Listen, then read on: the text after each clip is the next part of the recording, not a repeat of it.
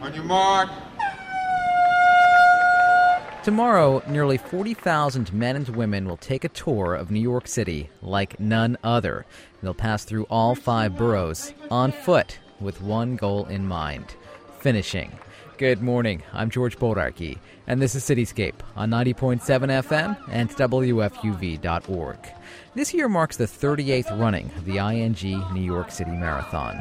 Runners from more than 100 countries and all 50 states are expected to take part. We'll talk to some of them coming up in this next half hour. We'll also get some health and nutrition tips for big runs like tomorrow's 26.2 miler. On a marathon day, you need to have fuel in your body before you run. And later, we'll view the marathon through the lens of a photographer.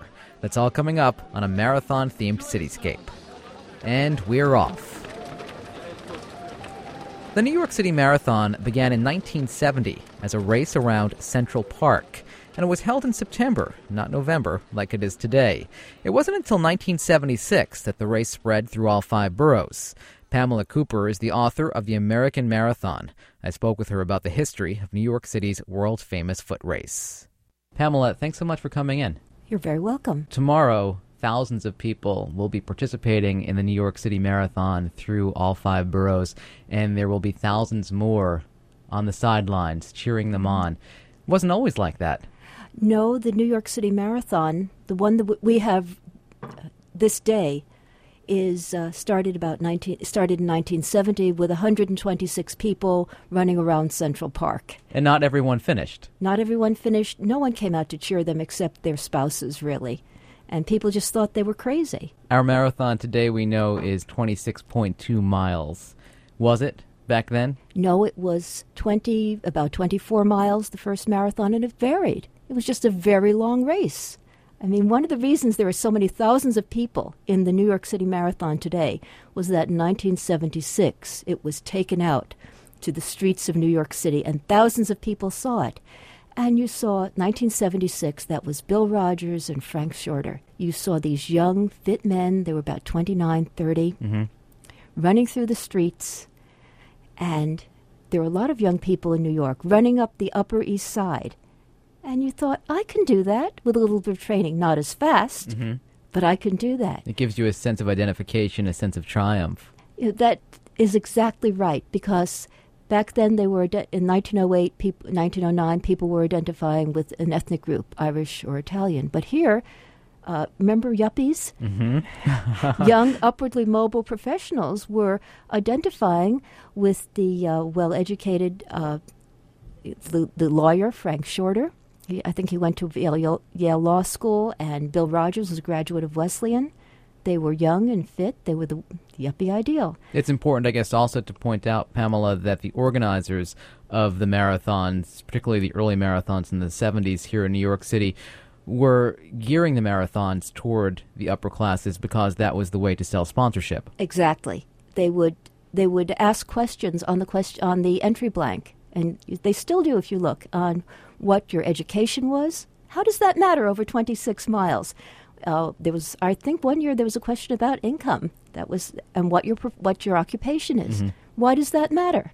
But those questions are there because they're trying to show the sponsors. I remember early sponsors were Perrier, you know, airlines, things like that. Mm-hmm. Show the sponsors these are the people you want. Perrier, particularly, was a great sponsor in the middle to late 70s. I want to talk more about the connection to ethnicity and mm-hmm. marathons. You talk a lot about that in the book, The American Marathon.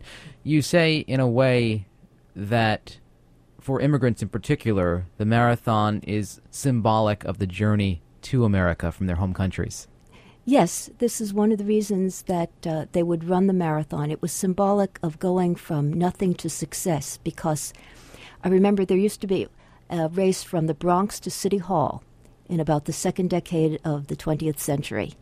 And everybody would join in the race. You were there in America, you were nobody. You were a laborer. That's, that was the immigrant's lot. But when you ran in that race, everybody cheered for you. And that was the story of success to come from nothing and to go into that burst of cheering all the way down to City Hall. And remember, for those immigrants, voting was an important event. They wanted to vote. They wanted to participate. They wanted to become citizens. And so you ran from the Bronx, which was the country, mm-hmm. and most of them did come from a rural society. And you ran to more and more buildings and more and more urbanization, and you ran to City Hall amidst cheering. You were welcome to the new world. I think we see some of the same thing today. When you cross the Verrazano Bridge and you go down into Brooklyn, on the Verrazano, you're alone. It's just you and thousands of other runners. And then you hit Brooklyn, and there's that burst of cheering. And it's kind of the homecoming. And this is something every American has in common. We all came here. Thank you so much for coming in talking to us about marathon history. Thank you. Pamela Cooper is the author of The American Marathon. It's published by Syracuse University Press. My name is Dimbaza Dumil, and this is my first marathon. I'm looking forward to getting into shape because my real goal is to play tennis and win a tennis championship. Yeah, so running the marathon will prove something to me mentally as far as my ability to just carry on through a long challenge physically as an athlete. I'm talking about, you know, winning Wimbledon. But it's possible with, with nutrition and the proper training. Chances are most of those registered to run tomorrow's New York City Marathon have their training down, but have they been eating right? With us now on Cityscape is Nancy Clark. Nancy is a runner and marathoner. She's also the author of a book that aims to help runners learn about how to fuel up for big runs, like the New York City Marathon. It's called, appropriately enough, Nancy Clark's Guide for Marathoners. Nancy, glad to have you with us. Well, it's a pleasure to be here, George. Nancy, I'm very much looking forward to running the New York City Marathon tomorrow. It will be my second run. I last ran it in 2003. I've gotten a number of long training runs in this season. I think I've been eating right, and I say I think I've been eating right, but I think you would be a better judge of that. So let me run through a typical day for you, if that's okay. That's fine. This morning, for instance, I had oatmeal and tea for breakfast. I just had steamed chicken with broccoli with brown rice for lunch. I plan to have a granola bar late this afternoon, and perhaps for dinner, I was thinking a turkey burger with some vegetables and a potato. Clearly, you're making healthful choices. What I tend to look for are three kinds of foods with a meal. So, with your oatmeal, if it is oatmeal, milk, and raisins, or oatmeal, milk, raisins and nuts, then that would be four kinds of foods with a meal. It just gives a little bit better balance and also makes the breakfast a little bit heartier so that you have the energy to train. When do you do your training? I do my training in the morning before work, generally.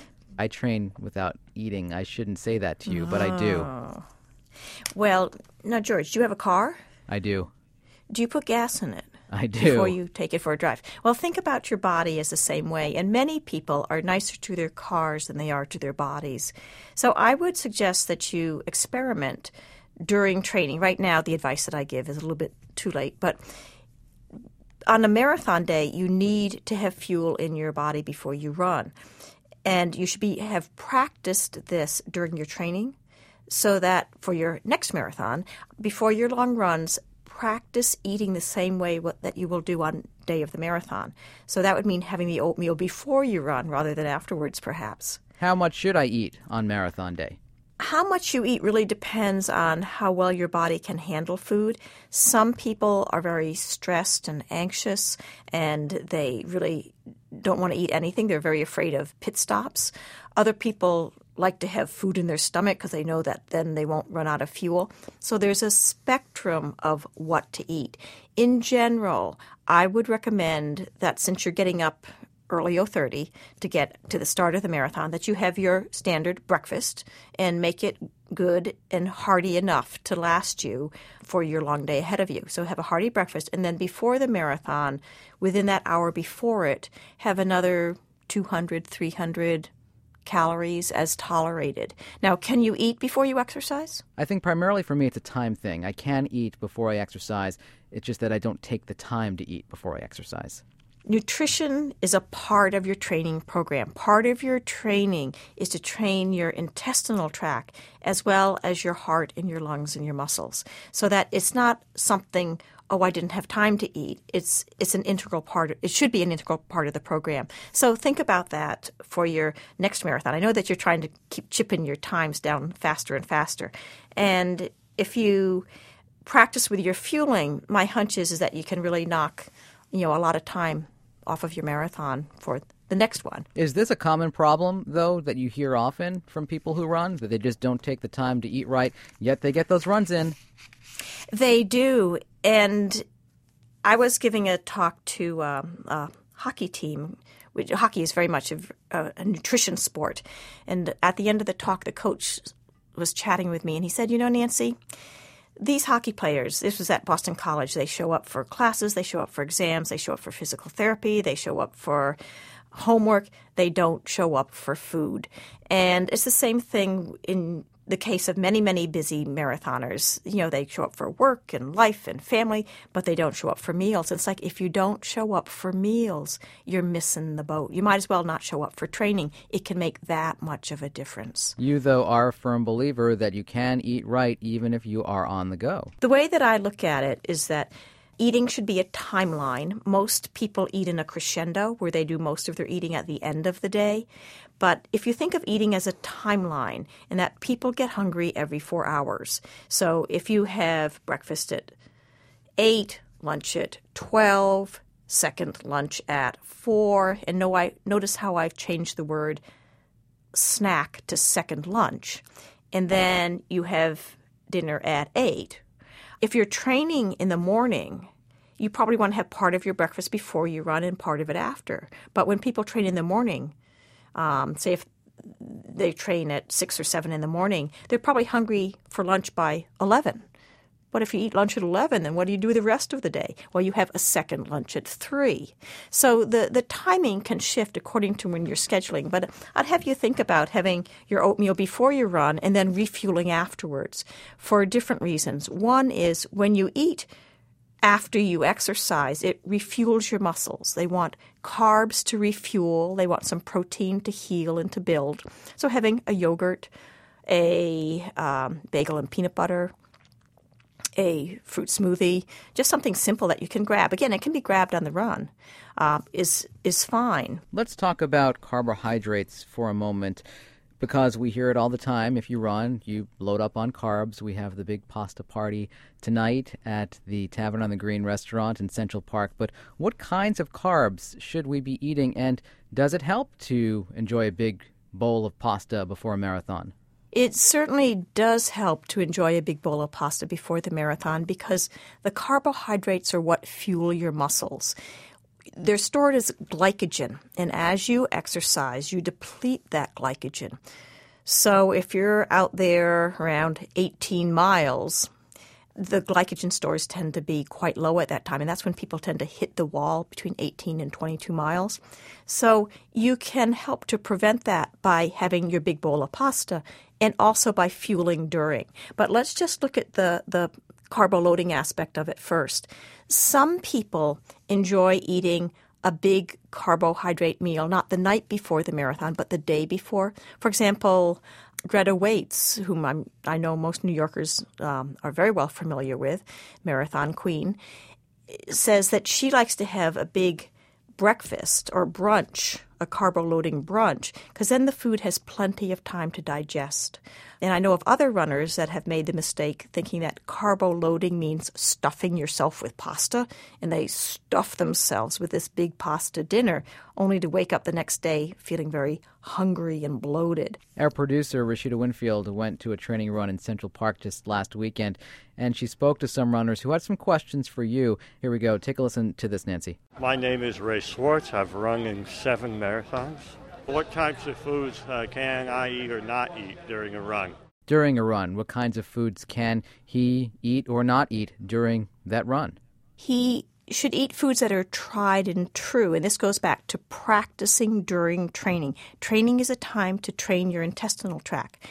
What foods many people enjoy are sports drink, which is calories. What your body wants, it wants water and carbohydrates. Water and carbohydrates come in many forms. A sports drink is water and carbohydrates. Water in gel or goo, Clif Bloks, uh, Clif shots, these types of engineered foods is an option. Some people, after New York City Marathon, they enjoy taking their Halloween candy and living on and enjoying candy corn or Tootsie Rolls or um, you know, the leftover Halloween candy because that's carbohydrate along with water It's hard to say exactly what people should eat because it varies from person to person. But I would imagine, as you said earlier, if you're not used to eating a Milky Way during a run, you shouldn't do it during the marathon. Precisely. Many people, Nancy, use vitamins and other dietary supplements to fulfill their dietary requirements because they simply don't take the time to eat the foods themselves. Do you have any issues with that? Anything that people should be concerned about there? No vitamin will compensate for a lousy diet. So it's very faulty thinking that, oh, I can skip breakfast and lunch and live on you know, a vitamin pill because food offers so much more than vitamins. It offers protein, fiber, phytochemicals, health protective properties. And you won't get that from a pill. So it's naive to think, oh, I eat lousy and I take a vitamin and it all works out. Here's another question, Nancy, from a runner in Central Park who will be in tomorrow's race. My name is Scott Perez Fox, and I'm training for my first marathon. What is a good food to eat either the the next day or the, the night after you run to prevent soreness so you can recover quickly. Recovery foods, very important, particularly after training runs. After the marathon, I'm not as concerned about recovery because the, the fact of the matter is, what are you recovering for? You're not running again the next day. The next day, you're probably resting and dealing with sore muscles. But what you eat afterwards can indeed impact muscle soreness. I look for a carb protein combination. Carbs refuel, protein heals and builds. So after marathon, some people like chicken noodle soup because it's salty, which they might find very attractive after having sweated out some salt. It's brothy, liquidy. It's warm if it's a chilly day. It's carbs in the noodles, protein in the chicken a lot. And so a, a, soupy kind of thing is often popular. It could be a bean soup, minestrone soup. That would be settle easily. Some people are ravenous after the marathon and they can eat anything and they'll head for that piece of pizza. Other people are feeling a little bit queasy and they might want uh, some ginger ale or something that really calms their stomach. Again, it's hard to say, but in the ideal world, you have chocolate milk, yogurt, cereal with milk, a sandwich, protein carb combinations. The same way that you fueled up before the marathon, you refuel afterwards. Nancy Clark, thank you so much for your time. My pleasure, and good luck with your marathon. Nancy Clark's food guide for marathoners is out now from Meyer and Meyer Sport. My name is Melissa Clough, and I've run one marathon previously in 2005 in Richmond, Virginia. Well, in 2005, one of my best friends passed away, um, and she was a big runner and had done several marathons. So another friend and I decided to do a marathon that year in her honor. It's kind of therapeutic. It was the first year, at least. It was a way to. Um, I started training almost immediately after she passed away, and so it was very um, a really positive way to kind of deal with my grief. And then um, for me, the running itself keeps me closer to her. My name is Ava Siar. This is my second marathon. I'm very excited. April, I joined the Natural Living Walking Club. You know, we started walking a little bit. It was hard in the beginning. Then we started running little by little, and gradually, I started running. Just want to encourage people to live healthy and to eat well. You know, just one body we have. God give us one body.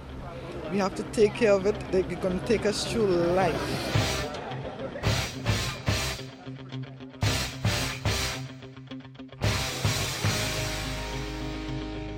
Safety is on the minds of many marathoners, especially since the tragic events of this year's marathon in Chicago. Coming up next, we'll talk to the medical director for New York City's foot race. You're tuned to Cityscape on 90.7 FM and WFUV.org. I'm George Bodarky.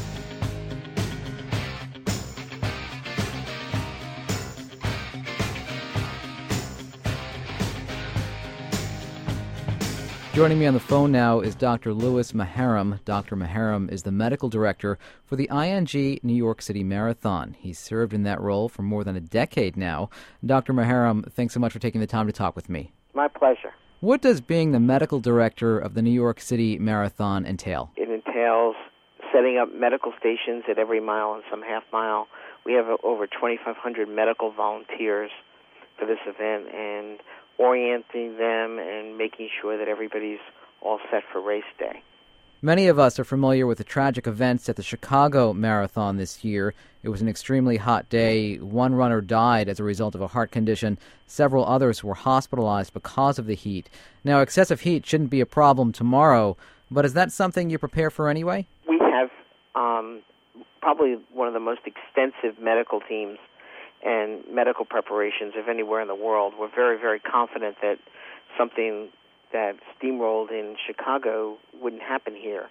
We have hundreds of ambulances that are beck and call. We have a very strong relationship with the fire department. We have a way to ramp it up. We have a very, very intensive heat plan. We don't expect that type of heat here. Actually, when Fred Lebow decided to put the marathon the first weekend in November, he picked it because it never gets too hot or too cold. It's usually perfect running weather. What are the most common types of injuries, doctor, that you see along the course? You mostly see overuse stuff, people that have had IT band problems. That's a connective tissue that goes down the side of their leg that gets overstressed, or a little runner's knee, or hamstring issues, or Achilles issues, or people rolling their ankles, or blisters.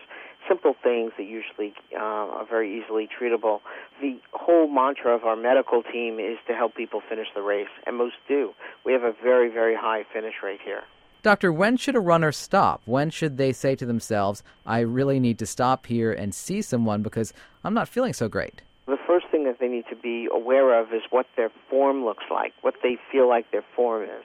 So if their form suffers because of some sort of pain, the first thing they should do is slow down to shorten their stride length and just slow down and see if they can maintain their form. If they can, it's probably safe to continue. If they can't, that's the time to look for one of our red-shirted volunteers, and they'll be there to help them to figure out what's wrong and, and help them to try to finish the race. What are the things that runners have to look out for on the course itself? I mean, do you have to be concerned about potholes and things like that? City's done a really good job of making sure the roads are pretty good for this. Of course, no matter where you run, you need to be looking in front of you. Make sure you're not stepping on someone else's ankle in front of you. For example, when you're on the Verrazano Bridge, it's going to be tight when people are, you know, first starting out, not pushing each other over. There aren't really very many dangers other than the same type of dangers that you would see you know in the roadway when you when you train. Is there a best way to avoid an injury? You mentioned some there, but what other things can you do to avoid the injury? I would think that stretching beforehand is extremely important. Actually, the research shows that stretching within your regular workouts and your regular routines is important, but stretching right before you go out and run isn't as important as warming up. Really? The best way to prevent injury when you're preparing for a race such as the marathon is to train and that, that sort of sounds funny, but you really want this to be no different than a long training run. You don't want to eat differently. The first commandment of marathon running is to do nothing new on race day. Don't eat new foods. Don't try new drinking patterns. Don't wear new clothes. Don't wear new shoes. Everything should be the same as their last long training run. Do you think it's also helpful to go into that just with that mindset to think of it as a long training run. I'm just going out for a long run. Don't worry about the fact that I have 26 miles ahead of me. Absolutely, and you know, my sort of feeling is is that the New York City Marathon isn't something that you want to look for your personal best, because this this is the best tour of New York City that you will ever have. You're going through all five boroughs. You're going to have cheers, cheering of people all over the place. It's the most amazing experience. Coming off of the 59th Street Bridge onto First Avenue, people have said is the most exhilarating experience that they will ever, ever have in their entire life. So I always look at it that everybody behind me is having way more fun than me. This may surprise a lot of people, but drinking too much water can actually make you pretty sick, right? Uh huh. How so?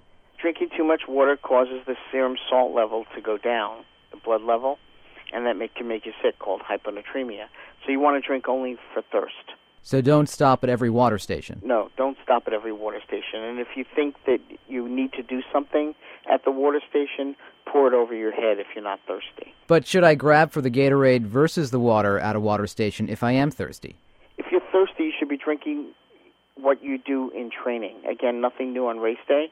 I would recommend in training that you be drinking the Gatorade because that's probably better It's better to drink a sports drink if you're out there exercising more than 30 minutes, and I don't think anybody's going to finish a marathon less than 30 minutes. So you should be drinking the sports drink on the course. But again, if you haven't been doing that in training, not a good idea to do. You need to be drinking exactly what you do in, in training. What advice do you have for runners for when the race is over and done with to help speed the recovery? Well, first thing they should do is go home and get into either a, a cool shower or a cool ice bath because that'll help calm down things. I it's recommended that they do not get a massage within the first two hours after completing the event because of the lactic acid buildup, that which is a byproduct of the muscles working during the race. You want to give your body good full two hours for the body to buffer that back to normal pH before you get a massage. And then a massage maybe two to six hours after you finish the race is usually helpful to get that lactic acid out. Doctor, thanks so much for your time. Thank you. My pleasure. Dr. Lewis Maharam is the medical director for the New York City Marathon. His nickname is the Running Doc. Medical volunteers won't be the only ones stationed along the marathon route. There will also be photographers, and lots of them. Brightroom is the company officially in charge of taking runners' pictures. I spoke with Brightroom's sports operations manager, Felicia Jeter, and one of its photographers, Don Mulligan. Felicia, let me begin with you. How much planning goes into taking photographs for an event like this? We start the day after the marathon going for next year. It's a year long process, pretty much. How many New York City marathons have you done now? Uh, this will be my fourth one this year. How many photographers do you have working the New York City Marathon? We get a total of about 70 photographers. Um, we travel in photographers from all over the U.S. We have ground photographers, uh, photographers that do standing ladders, and then we also rent lifts for them to uh, get an overhead shot as well. Don, let me bring you into the mix here. You are going to be taking pictures at tomorrow's event. Have you done this before? Uh, yes, I have. It's hectic. It's a lot of people. There are 40,000 plus people running in this, and we try to get pictures of all of them. So we take a huge volume of pictures. It's a physically grueling day to hold a large camera up and take pictures for for that much time of that many people and to try to be consistent all the way through. Yeah, explain that for me. Take us there if you will. Put us in your shoes when you're out there. How many photographs are you taking at a particular time? You're taking photos on a pace that is um, close to one a second. Uh, you're taking them basically as fast as you can, go from person to person, and compose the photograph. Are you looking for anything specifically when you focus on an individual? I've been doing this for a while. I don't really even see the individual. I'm I'm looking at their chest and I'm looking at in my viewfinder for the uh, autofocus confirmation light. You become very focused in, no pun intended, on what's in your viewfinder. It's almost like you're playing a video game. So you're not necessarily looking at a face and say, "Wow, that's some emotion," or "I clearly see pain there." Well, you do see that certainly from time to time, and over the years, certain runners will stick in your mind, and you'll remember the time that oh, that person got down on their knees and perhaps proposed to their their girlfriend, now fiance, right in front of you. But at the New York City Marathon, it's such such volume that it's you can barely think, really. Do you have any particular photographs that you remember taking and said, "Wow, this really captures the New York City Marathon"? At the start of the race, I'll be flying a helicopter. I won't be flying the helicopter. I'll be flying in a helicopter to take pictures overhead, and uh, there are some fantastic pictures that we've captured from there. One of them in particular, uh, the helicopter lines up with the uh, Brooklyn side of the Verrazano Narrows Bridge, and I'm looking right down the length of the bridge, and it appears that the bridge is 100% covered with people from end to end. Is there any advice that you would give to a runner to make sure that they get the photograph that they want, that they're captured in all of their glory? What I would suggest to people is just act like you're happy to be done. Throw your arms up in the air and smile. Uh, you don't have to necessarily pose for us, but just try to be natural coming across the finish line. Just a couple of other things to add um, when you're going through the the course and you see the photographers coming up on the the course location. Um, you know, moving yourself towards the edge of the crowd uh, is helpful. Well, I want to thank both of you. Felicia Jeter is the sports operations manager for Brightroom, and photographer Don Mulligan. Thanks so much. Thank, Thank you. Uh, my name is Darren Sobers, and this is my first marathon. I don't have a reason why I'm running, so I don't have a reason not to run.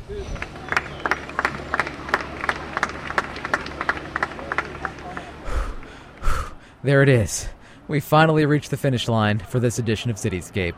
Remember, you can get past editions of Cityscape and learn how to podcast the show at WFUV.org. My thanks to producer Rashida Winfield. I'm George Bodarky. Thanks for listening.